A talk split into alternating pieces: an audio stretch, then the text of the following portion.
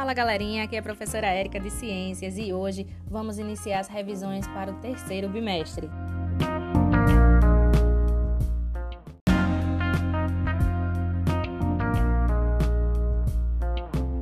Pois é, galerinha, chegamos a mais um final de bimestre. Chegou a vez do sétimo ano revisar comigo. Bora lá?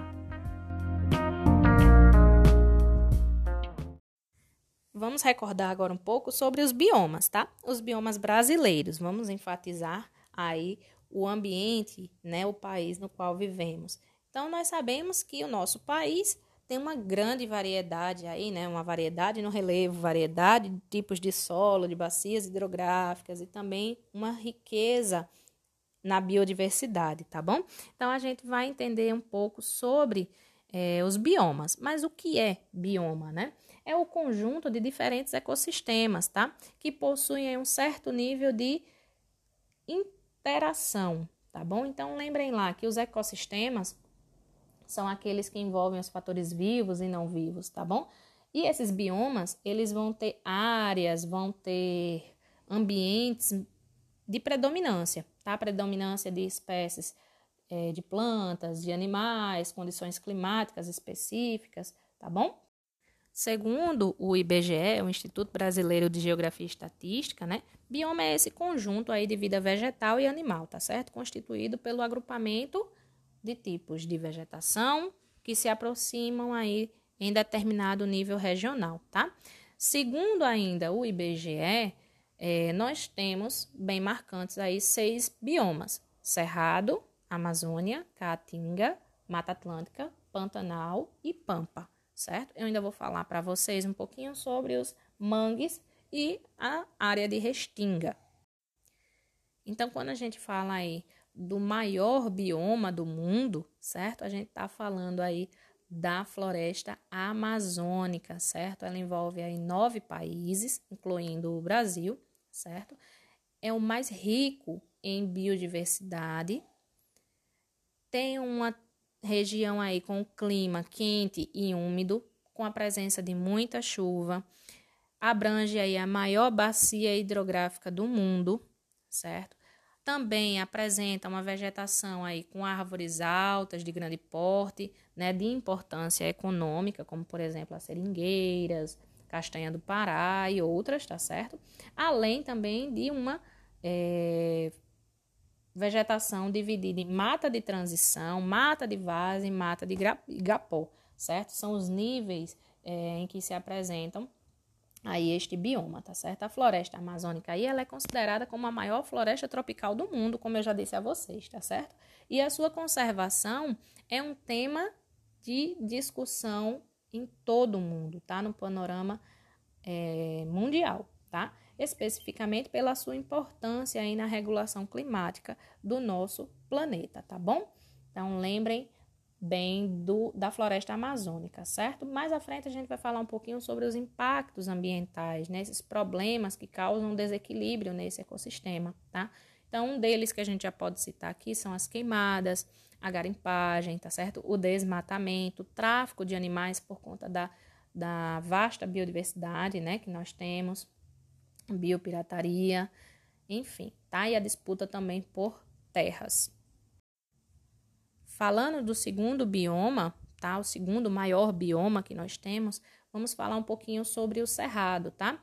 O cerrado, ele recebe o um nome também de savanas brasileiras, tá? Pelas características aí é, das suas árvores, né? Da árvore, de árvores baixas, arbustos, é, eles são pouco retorcidos, tá certo?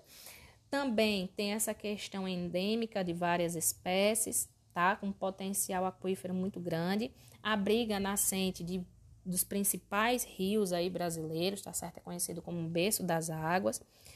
É um bioma que apresenta uma forte expansão da agropecuária, tá certo? E também ele tem a presença de queimadas aí naturais, tá? Vale salientar que em determinados períodos do ano ocorre essas queimadas naturais por conta aí da seca, tá? Que é presente também nesse, nesse bioma. Então, na, no período de estiagem, ocorrem as queimadas naturais, onde a vegetação ela se adapta, tá bom? Aí a principal marca né, desses biomas são os arbustos e os galhos retorcidos, tá bom? Falando um pouquinho sobre a caatinga, né? Esse bioma que é exclusivo do Brasil, apresenta uma predominância na região nordeste do nosso país, é, nós temos a presença de um clima semiárido, tá? Período grande de seca, né, com baixos níveis de chuva.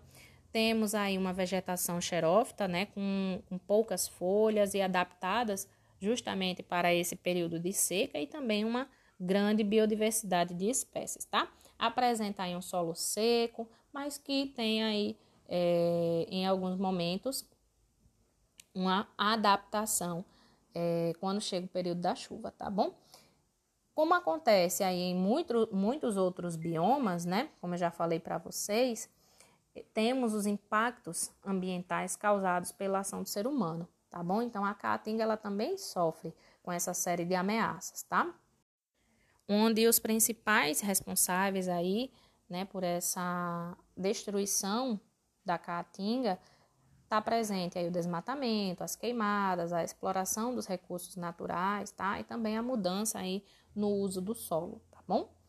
Então é importante que a gente veja é, que esse ambiente precisa ter um cuidado, tá? Porque ele pode sofrer ações de modificações, de modificações muito maiores. Entre o bioma da floresta amazônica, o cerrado e a caatinga, nós encontramos as matas de cocais, que fornecem muitos produtos aí de interesse para o ser humano, como as ceras, os óleos, as fibras e também as madeiras, certo? Falando de um próximo bioma, vamos falar sobre o Pantanal.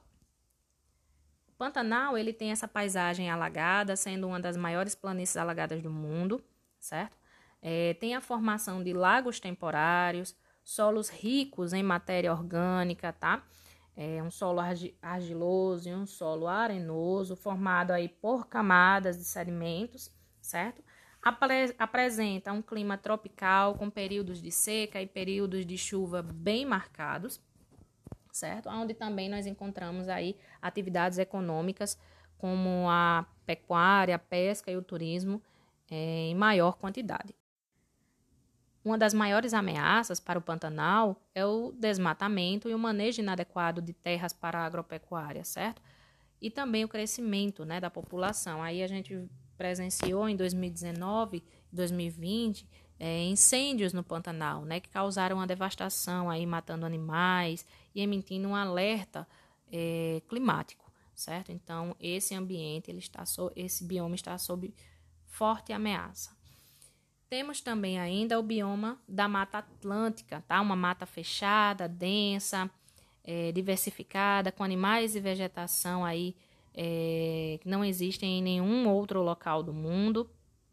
É o bioma mais explorado, né? E também mais devastado desde o, a ocupação do país, aí desde o do início, né? Desse processo de colonização apresenta um clima quente e úmido, certo? Resta aí apenas 10%, tá, de mata nativa, é um bioma bem ameaçado, como eu disse a vocês, desde o período de colonização, tá? É, ele tem essa faixa desde o litoral, né? Recorre aí o litoral da parte nordeste até a região sul do país, tá certo? Aonde se predomina aí é uma variedade muito grande de animais e plantas, tá bom? E por fim, a gente fala do bioma Pampas, tá? Ou Campos Sulinos, tá?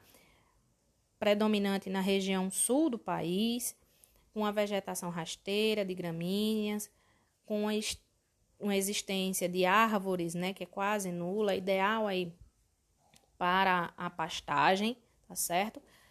Apresenta um clima subtropical frio, apresenta uma grande diversidade de árvores, mas que também apresenta um risco de desertificação, tá bom? Por conta da ação também da agropecuária, tá? Que tem bastante força e vem provocando aí problemas ambientais, como a erosão, por exemplo, do solo, tá certo? Que pode gerar aí futuramente o processo de desertificação desse bioma.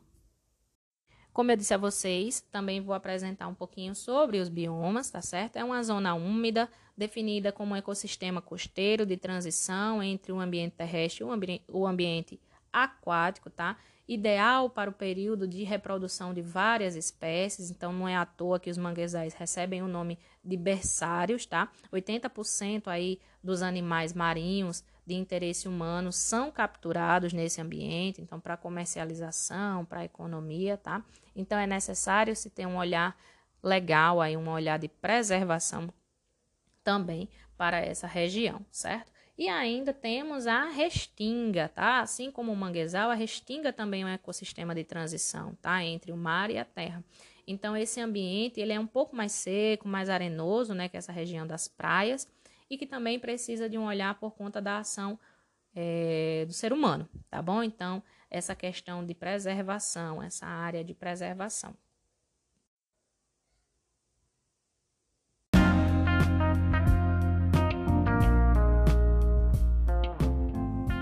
Mais um conteúdo revisado, hein? Vamos para o próximo episódio? Te espero lá!